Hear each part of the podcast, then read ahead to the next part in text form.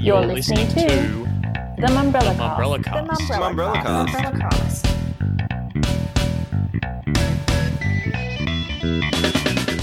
Welcome to the Mumbrella Cast. I'm Damien Francis, and joining me to break down the week in media and marketing is Olivia Krimmel, Hello. Emma Shepherd, Hi. Xander Wilson, Hey, Damo.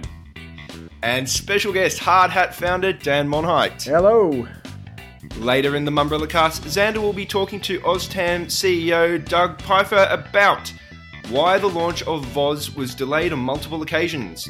Yeah, so this is um, one of the most complex projects that I've worked on, and it's probably one of the most complex from a TV research point of view. And we knew it wasn't going to be easy. What the new system will deliver for advertisers, It gives you the performance of a campaign. We built this for is so you can take your linear TV spots and put them together with your BVOD impressions and get this holistic TV reach and frequency. and why the current linear rating still has plenty of value. We do have currency numbers for Metro, regional, subscription, and BVOD that, that are respected and, and we're trying to match up to. But first, the week's topics. Howatson and White founding partner and White departs the agency. Our media's financial results as the publisher prepares for Christmas, and Dan discusses industry vaccination initiative, the vaccination. the industry was caught off guard yesterday by the big news that Howatson and White co-founder Ant White would be departing the agency he formed with Chris Howatson just eight months after launch. The pair became business partners after a successful working relationship at CHE Proximity, where Howatson was CEO, a position he had held since the age of 27 in 2012, and White was Chief Creative Officer, having joined in 2016 as the ECD and then being promoted. What do we know thus far, Olivia?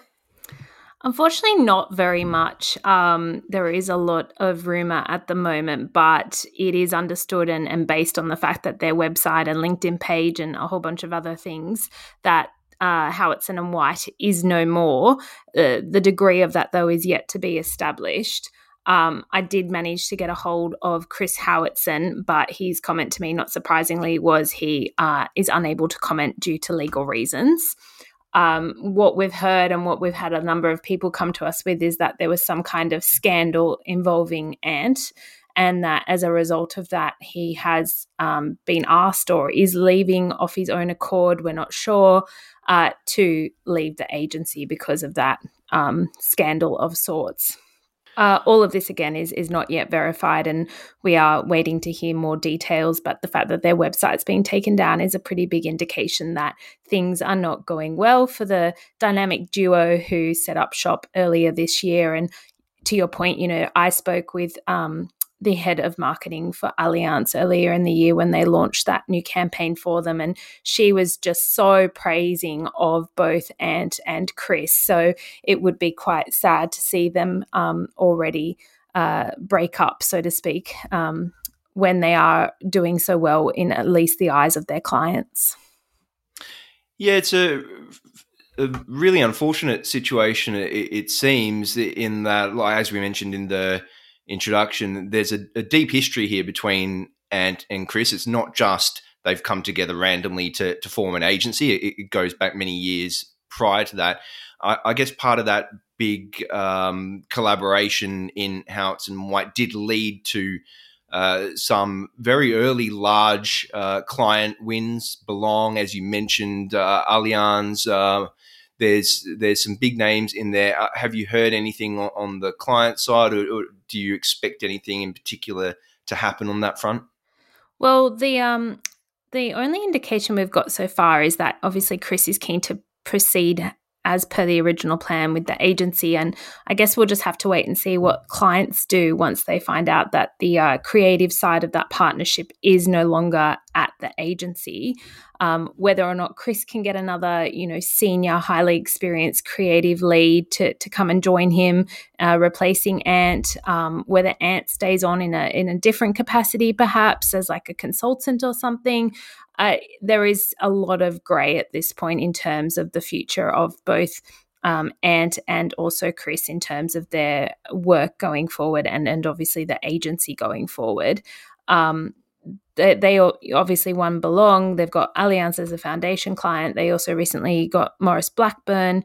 Um, so there are some significant, I mean, that's the ones we know about. I'm sure there are many, many others which are behind closed doors, either because of non competes with their former house CHEP or other reasons.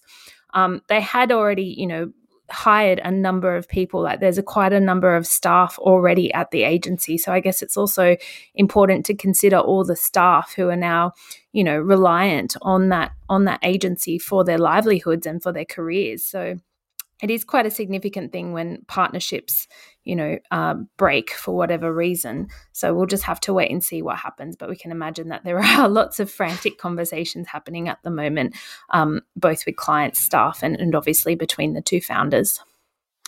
And of course, uh, a decent investment in the two offices in, in Melbourne and Sydney uh, mm. as well. So there's a lot yep. that's uh, gone on there. Interesting point that that you made before in terms of what happens uh, on the creative side of that, you know, it does uh, Howatson on his own as a business need a, a big name creative partner, or um, can he continue on his own with the people that he's got in there? Perhaps there's an up and coming, uh, you know, creative there or group of creatives that that could do, um, you know, equally effective work.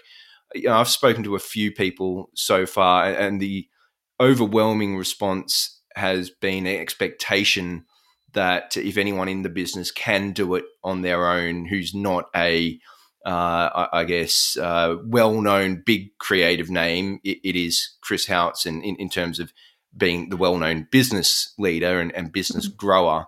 He would be the one that could continue this on without having to have a major name uh, creative next to him to, to make it work.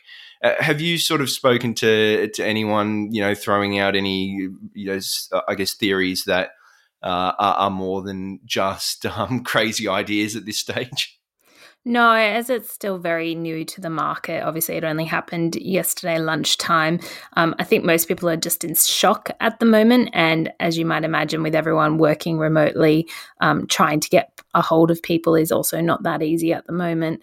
Um, but you know, I, I, we've obviously had a cu- couple of tips come into us here at the Mumbrella News Desk, and some of the uh, suggestions as to what's happened are, are quite interesting. Uh, whether or not they're true, obviously, we can't verify at this point in time. But I'm sure you've also had people reach out to you about you know what's happened and and why. Um, so we'll just have to hopefully hear very soon as to what and uh, um, what's happened, but also then what the next steps are for both of them, because obviously they've both got very high profiles within the industry.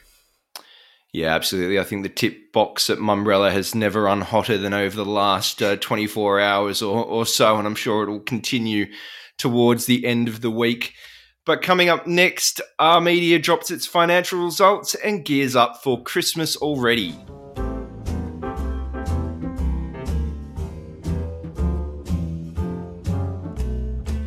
Are Media has submitted its financial report for the year ending 31st December 2020 to the Australian Securities and Investment Commission, or ASIC.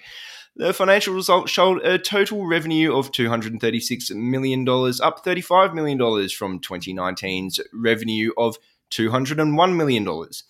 It was also the year that Are, which was formerly Bauer Media, acquired one of Bauer's biggest rivals, Pacific Magazines, from Seven West Media.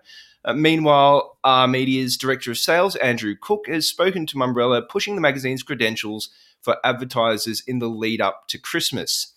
Now, you covered uh, both of the uh, stories this week, Emma. Firstly, the, the Fin results. There was a fair bit of detail in that. Uh, and I note that it included a, a, drop in advertising revenue, but a rise in overall revenue. Uh, what were the main takeouts from that. And I guess the classic question there is uh, how did revenue rise when advertising sales fell? Good question.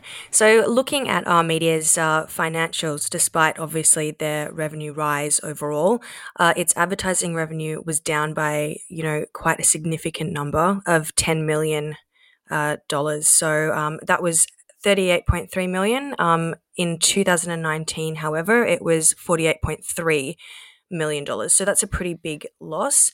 Um, no surprises, this was due to the pandemic.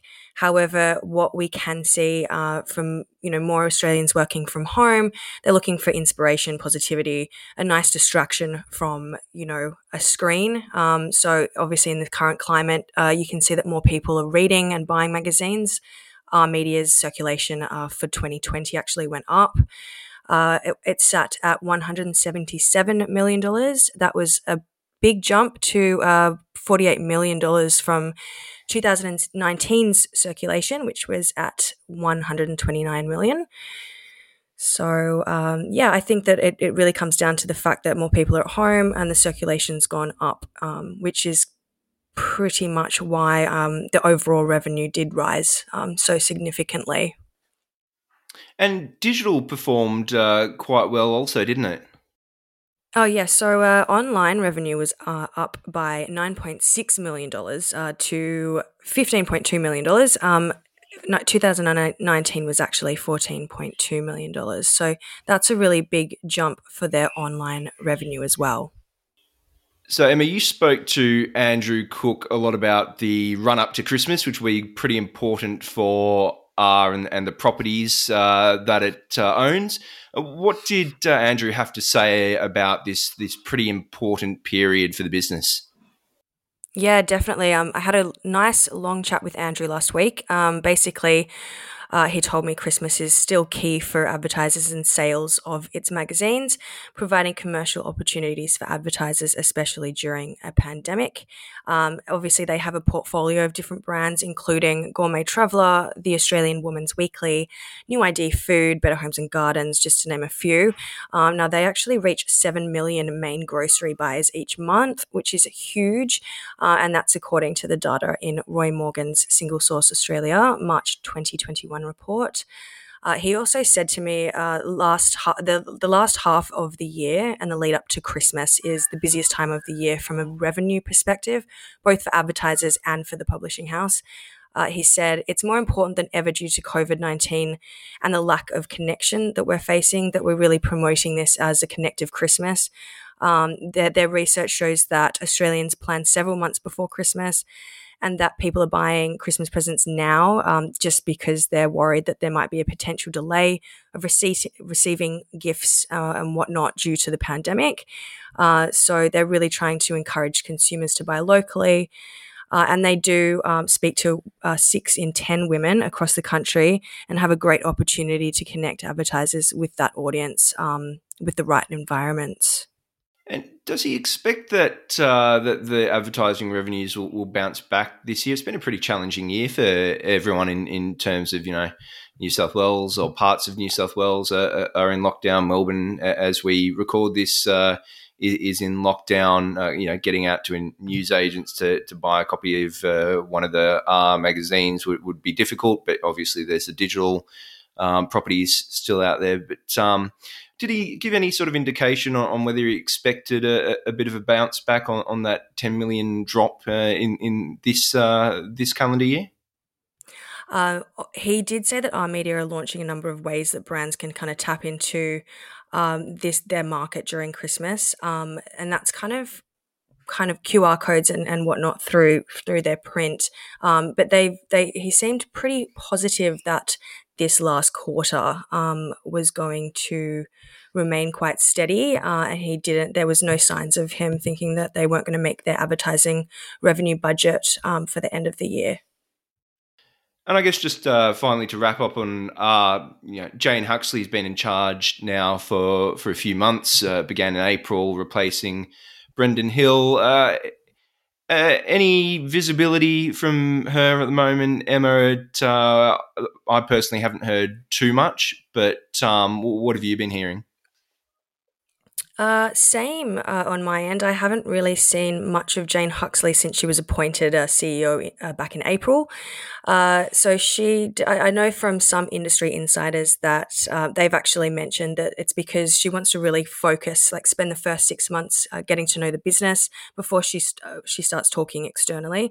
So we'll just have to wait and see what happens. And obviously, she's just really wanting to knuckle down and especially the lead up before the busiest period for for Are Media um, which is christmas obviously we might see something uh, you know she might come out and and be more visible after that period. Up next, we're going to bring Dan Monheit into the conversation to talk about the pro bono vaccine campaign, The Vaccination.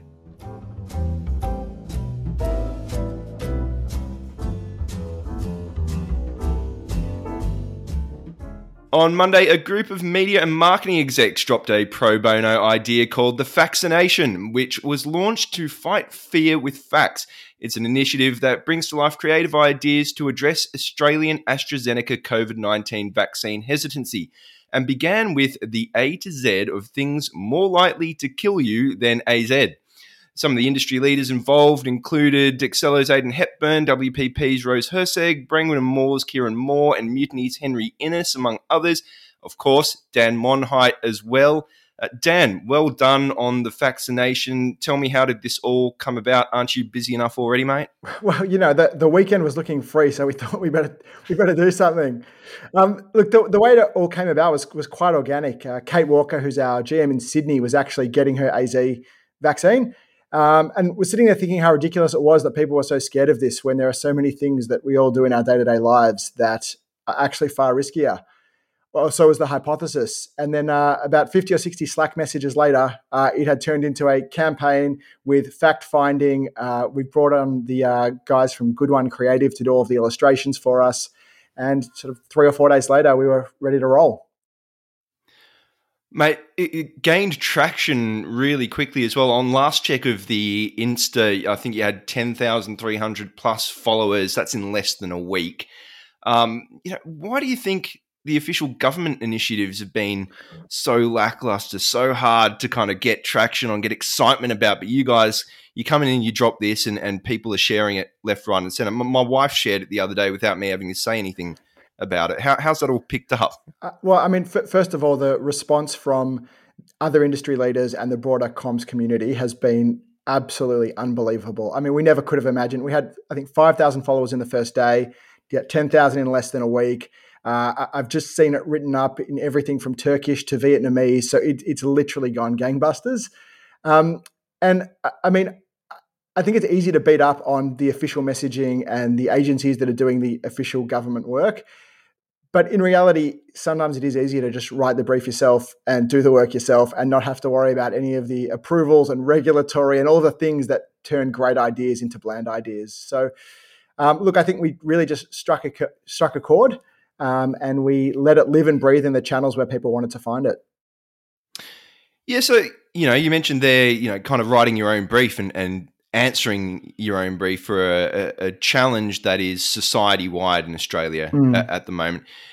How confident were you that you were hitting the nail on the head or that you were really responding to, to what had to happen here?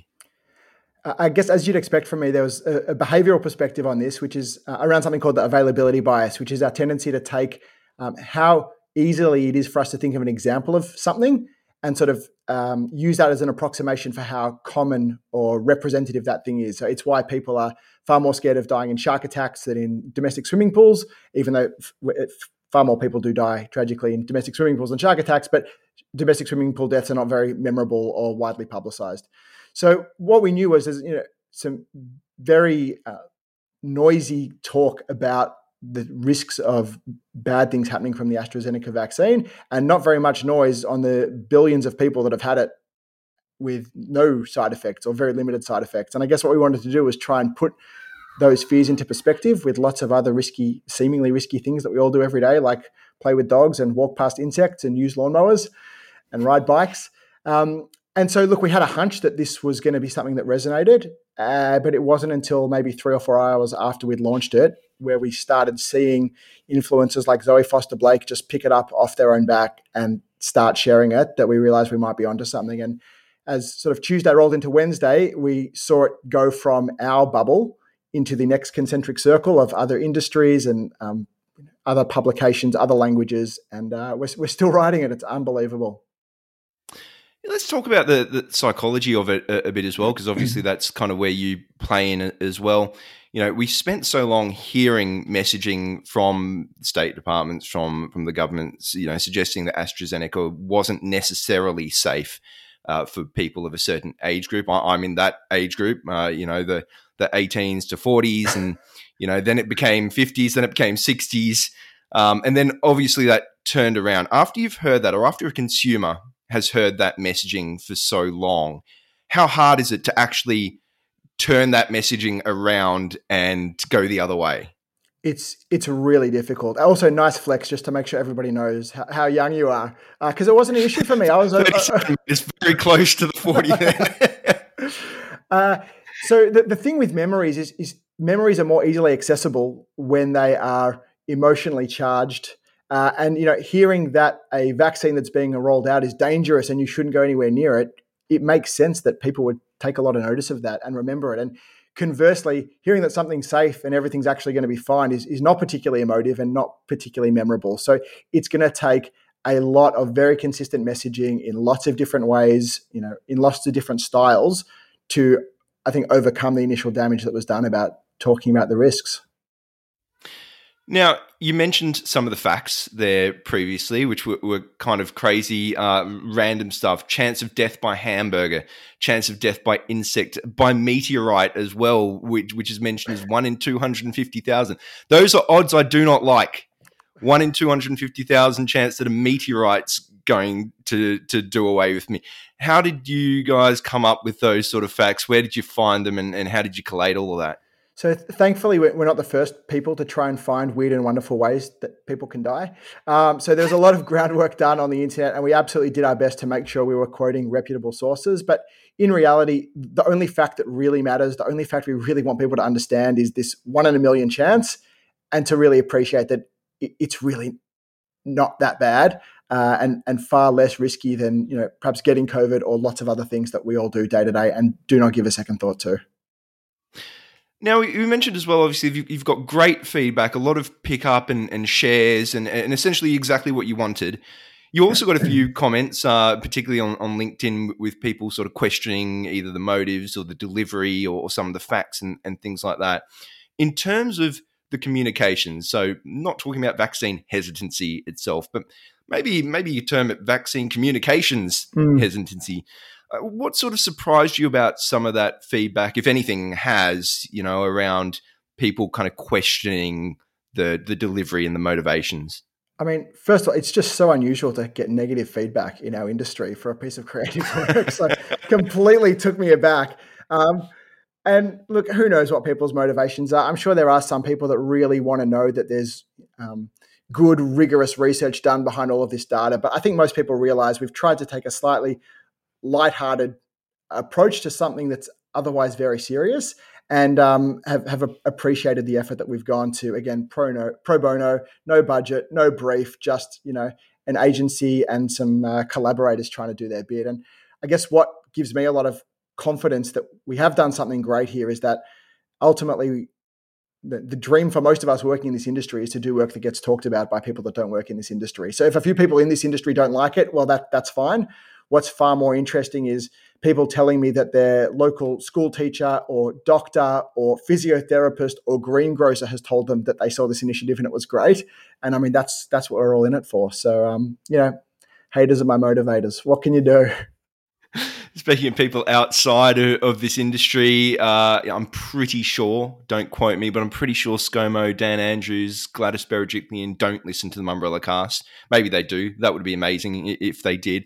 Let's assume maybe that they, they do. Uh, communication tips for the current uh, people in these, you know, powerful positions with a lot of pressure on them right now. Is there anything that you think that um, you know needs to be re- readdressed or, or, attacked in a different light, particularly you know New South Wales at the moment on Struggle Street? I mean, I, I, wish I had a magic wand for the guys, but what what I can say is that if the target is eighty percent community wide vaccination, it's going to need lots and lots of different approaches. There's there's no single solution that's going to work for everybody. And if what we've been able to do is to you know slice off one segment of the market, you know, particularly those people that are perhaps younger and spending more time on social, like that's great. But I think seeking a, a silver bullet is not going to work, uh, and that they need to pursue different methodologies, different channels for different audiences, just to try and get us all over the line so we can get back to living. And just finally, uh, more to come from from the vaccination. Uh, anything else in in the pipeline? So what's been very very interesting is is we've had some wonderful people uh, in the media industry uh, reach out and offer to see if we can get this onto a bigger platform. So we're certainly looking at that. The other thing that's been amazing is just seeing how other content creators have picked this up. So lots of other creators uh, through Instagram and TikTok have taken what we've done and built their own versions of it. Uh, I don't know if you know, there's a, uh, a satire uh, Instagram account called uh, Campaign Grief uh, on Instagram. They've done their own uh, A to Z of things in advertising that will kill you. I think A was for account management, B was for brand style guides. It's actually quite funny. So it's sort of taken a life of its own. And uh, guess P was for procurement. I, I, think it was. So on onwards and upwards. The, the more people that get the message, the better. So, mate, just to round up, then, where do we go from here? What, what do you want people to do with this now? It's very, very simple if we're going to get to that 80% target, we just need people to share and share and share. Let's get ourselves vaccinated and get out of this mess and get back to the lives that we uh, that we all miss. Coming up next, Xander Wilson will chat to OzTam CEO Doug Pfeiffer.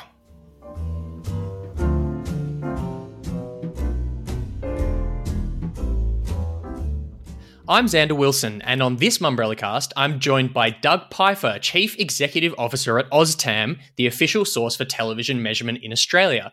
Doug, thanks for joining me on the Mumbrella cast. Not a problem. How are you, Xander? I'm well, thanks. I guess it makes sense to start this chat with the recent release of the first numbers from VOZ, a virtual Oz, the very exciting and long-awaited measurement system that you know rolls linear and BVOD or broadcast viewing on demand into one total TV number. Does that just about sum it up?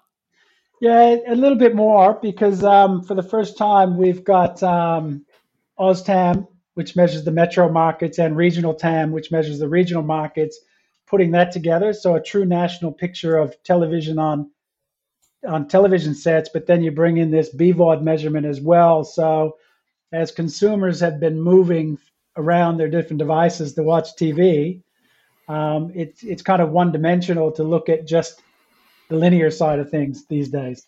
And how important is it for the industry to have that total TV number now?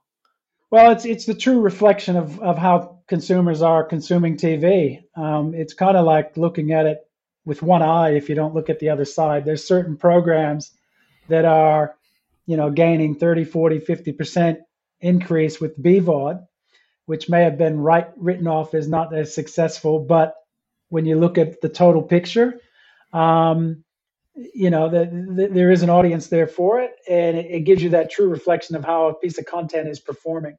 But it also gives you a piece of um, it gives you the performance of a campaign, um, an advertising campaign across, you know, the, the devices that are there, and and that's what we're that, you know that's what we built this for is so you can take your um, linear TV spots and put them together with your BVOD impressions and get this holistic TV reach and frequency. Yeah, and we've had two weeks worth of the data rollout now. Um, a couple of reports that you know us in the media have been reading over. I'm interested to know what feedback you've gotten so far from the industry, from TV networks and media agencies, and and more. Um, I've been out doing some road shows with the agencies, and we're, we're getting them on board to the data. It's the first time they've seen it, so it's early days. We've been working with software companies to um, onboard them inside the agencies so they can read the data and start. It's early days for them to fit this into their systems, into their planning process. Um, so it's it's really early days, but the, there's a lot of excitement. We're getting a lot of um, requests to onboard the data sets and, and requests for logins to our dashboards and, and to the websites getting a lot of hits. So there's a lot of enthusiasm around it. So it's only a couple weeks in, and um, but you know the, the, the timing is is right. I mean, we've got the Olympics on, and that's a multi-screen event. Um, it's just the way that people are consuming television. So it's and it's how the the agencies are buying, and it's how the broadcasters are selling as well. So the timing's right it's just early days to you know to get it flowing through the workflow. Yeah, definitely. And have you had any feedback in terms of the way that you guys have put it, you know, available to read through it and and that sort of thing? Um, I guess what what went into the process for how you decided to to to upload it and, and publish the data? Well, we built the website, and that's that's a place where a lot of the journalists like yourselves come to and, and look at that top ranking reports. And and and if you go to that virtualoz.com, the weekly reports that are up there will give you the ranking report. It'll give you the ranking reports by linear and BVOD. It'll give you the the biggest BVOD pieces of content as well. So making that available, but then also you can see what a true national reach is. There's a the third report is a reach report. So that's that's one aspect is is that public facing to the market to the trade journalists to write about, um, and that for the first time shows how successful content is at a national level. Um, OzTam usually gets reported as the number, but there's a lot more viewing than just outside the metro markets and across devices. So that's one piece, and then the other piece is then daily turning on daily data. So we've got daily data back from July 4th, which we started releasing to the broadcasters in the agencies when they get their software. Um, then they can start to build their own reporting in-house reporting system. So it's it's a process to get through. Um, it'll take some time for people to one to get familiar with the data and two to work it into their workflows and work it into their systems and upgrade their systems to handle this big data set. Yeah, and you mentioned there um, the the networks are, are seeing the daily da- data already. Um, is it just sort of like a trial process at the moment with that, and and and at what stage do you expect to be a- able to make that data public? Yeah, so so they'll start reporting on it. Um, we we we're we're going to have a second release of the data in the, in a few months' time that that has some um, deeper demographics in it and uh, um, some little corrections to the data that we see. One of the one of the things that we're working on with the broadcasters is is um, program names. So we call it uh, content identified master file. So long word acronym CIMF. Inside that is is how we call a piece of content from the metros to the regionals and also on BVOD. So if you had like Farmer Wants a Wife, you need to make sure that you name it with a content ID the same so the numbers come out. And so we've been working with the broadcasters on cleaning that data and making sure that the inputs are there. Um, so the broadcasters are kind of testing their ID systems to make sure that they they they input that correctly so that the output comes out correctly. Um, so we've got a bit of time to clean some of that up as well before the next release. And so we got it. We've been working with them a lot, and they're looking at the data and fitting it into their systems because you know they want to sell television across all screens just looking at the data so far, is it showing what you expected to in terms of um, the BVOD numbers that that these networks have been uh, reporting on their own systems? Um, have those numbers really been reflected in in in in VOZ so far? Yeah, the, the, the numbers that the broadcasters report are collected by us anyway. So that's that's like the what we call the VPM, the video player measurement service that sits off to one side, and then we've got the TV ratings that sit off the other. And really, what VOZ does is bring it together. Um, what they're looking for is to understand incremental reach. So, how many people are consuming content on BVOD only that can only be reached in that side? So, they're starting to understand that. No surprise, um, younger demographics tend to view in a in a BVOD fashion more than older demographics, but that's changing.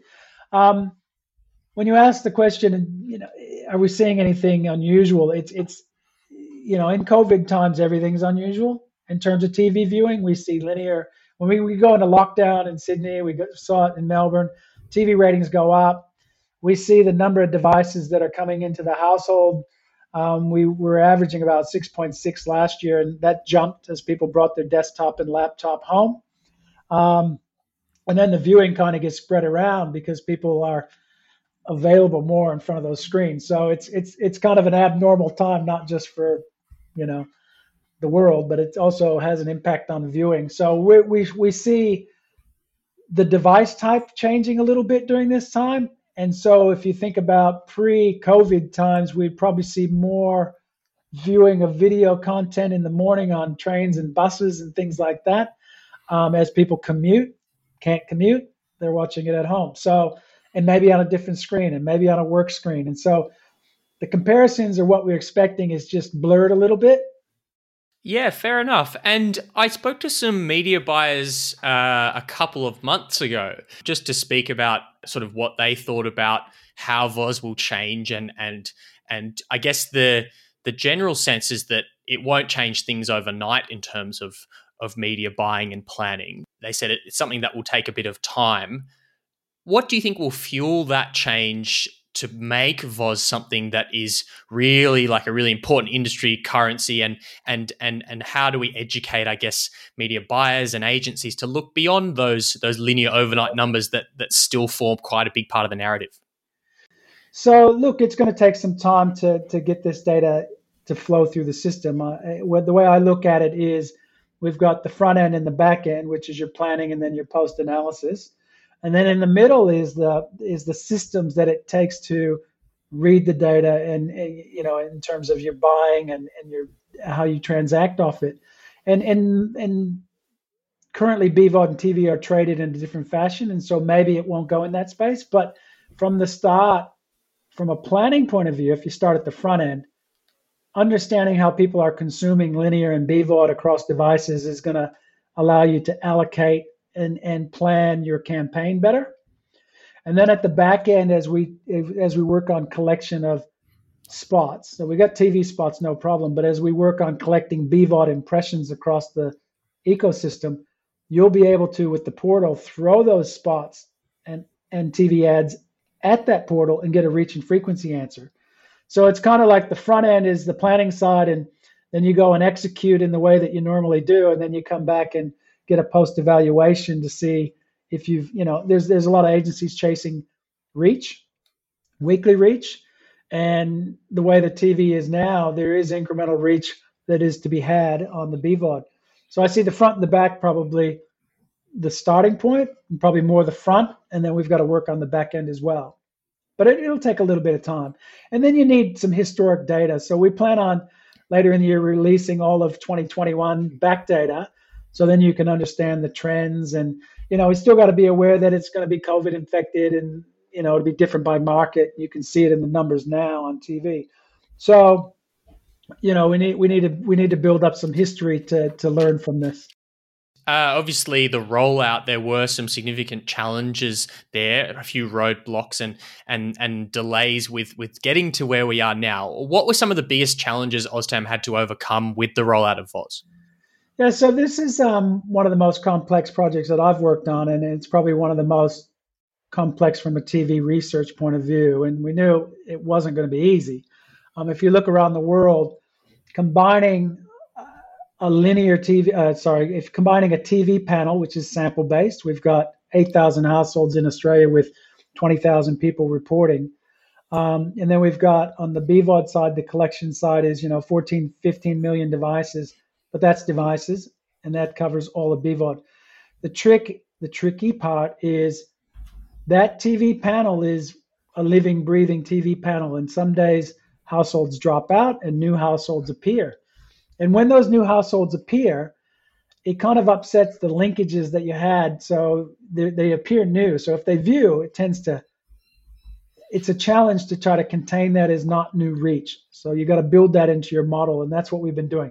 In most markets around the world, that's kind of simplifying one of the challenges. That's the biggest challenge. Um, we then hit a number of other things along the way. COVID, um, you talk about that TV panel. We had to make sure that during the COVID period, we weren't sure how long it was going to last, um, that the TV ratings currency was protected. Uh, we couldn't get into households. We had to make sure that, you know, we maintained that panel. So we did a few things here in Australia, like suspend turnover. So we didn't take any households out during that time. We let them run a little longer. And uh, Nielsen did a great job of learning how to remotely work with the households on troubleshooting certain things. So that was a challenge. And then, unfortunately, Nielsen late last year got hit with a cyber attack as well. You may have remembered. Um, that took us out. That took our servers out of action for about eight weeks.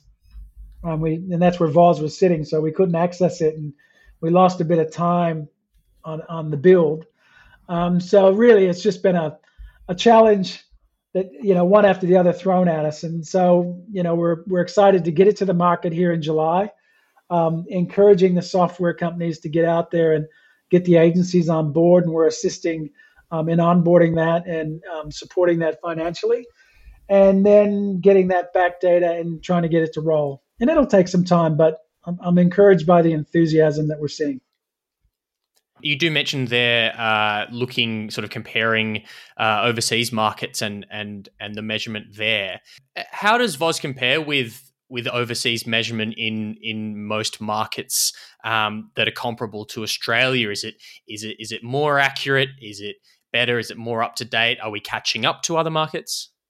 Um, we took a different approach, the virtual approach to create a synthetic universe to put these things into, and that's what Voz is is kind of a unique approach. We've seen other markets, um, Barb in the UK, which is the equivalent of OzTam. I had a project Dovetail. They've kind of working on the front end now as a planning side. Um, and then other markets like Sweden has announced that they've got a total TV measure, and it took them six year to six years to build. Right? Um, it's just a complicated process to put these two data sets together um, to get the answers. And and you know, if you didn't have daily numbers to compare to, you'd probably just put the numbers out, and that would become the numbers. But we do have currency numbers for metro, regional, subscription, and BVOD that that are respected, and, and we're trying to match up to. So it's I wouldn't say we're behind. I think we're on the forefront of you know making this work. Um, but once you get the data out there, then you got to have the tools as well to read it, and that's where we're onboarding that stuff now. So it's it's it's taken longer than we'd like, but we're we're there now, and you know we'll just work hard with our clients to get it embedded into their planning. Yeah, and just looking ahead to the rest of the year, maybe looking to next year, we know some of the networks have disagreed at various stages over the value of linear metro overnight ratings. Uh, is that a metric that is still valuable, and, and for how long will it remain relevant, and will Voz eventually completely replace it? I think I think overnight ratings are still going to be valuable. I think that, and I, I don't think they were in disagreement. It's just about whether they were going to what they were going to release. I think when we when we take Voz to the market and some some of the insights pieces that we'll bring to the market, there's certain pieces of content that are watched live linear, so sports, news, finales of reality programs, etc. And they've got a little bit of playback. And then you've got other pieces of content that the shelf life is a lot longer than overnight. And I think that's what some of the CEOs and program directors were trying to allude to is that I've got a piece of content that is getting 50% increase in audience if you just wait seven days, right? And that tends to be your dramas, maybe some of your reality stuff, people stockpiling it. Um, it happens on occasion where two top rating programs are on on two different networks and you can only watch one live and you got to record the other. So or stockpile it and BVOD it later. We haven't seen the amount of playback to the television increase. What we've seen over the last year is an increase in BVOD, 40% lift year on year last year. And that's because there's more um, connected devices in the marketplace and, and you don't need to record because it's available, right? The library for each network is up there. And so, yeah, some, some to say overnights aren't of value. I mean, how do you put a an overnight on a grand final of a sporting event or a state of origin or something? You know, you don't wait for seven days to announce it. You know, 95% of the viewing is going to occur that live. And so it's just different by genre, and that's some of the insights that we'll pull out. Um, but some other pieces of content have a shelf life. And you'll see pieces of content. If you think about how people discover content, and if it's still up there, on a website to be found or on a, on a, on a video BVOD site to be found. Word of mouth is big for SVOD and BVOD content. So Xander, it's like me asking you, oh, what are you watching at the moment? And you'll rattle off programs that you're watching and what you're BVODing. And and that's how people find it. And so what I'm watching could be different. And then you tip me off to something else and then I'll start watching it. And that discovery comes from word of mouth, comes from advertising, it comes from being on websites um, of the players. So I think that's what the programmers at the networks are starting to understand, and that's what they've been vocal about. The overnight number is not the end game for a lot of pieces of content. Yeah, and if you had to, I guess, leave a message for marketers and advertisers who who you know haven't started to dive into these numbers and and and use VOZ, um, what would that message be? Um, for marketers and agencies alike, I think it's to get your hands on the data dig into it, understand how people are consuming across devices, look for those pockets of viewers that are consuming um, maybe BVOD only, maybe linear only, and how that combines to get a reach, a bigger reach. Um, and then understand, look at it and keep looking at it because I think some people will move from BVOD only one week and then linear the next week and move around. So I think segmenting viewers by how they're consuming across devices is probably going to give you the biggest insights to start. And that's where I would, you know, look. TV is not dead. It's just it's just morphing and people are, you know, taking control. Yeah, definitely. I'm looking forward to how it develops over the next year and and and beyond. Doug, thank you so much for joining me on the Mumbrella Cast today. Not a problem. Thanks, Xander. And that's it for this week. Thank you for listening to the Mumbrella Cast, and thank you everyone for joining me. Thank you. Thank you.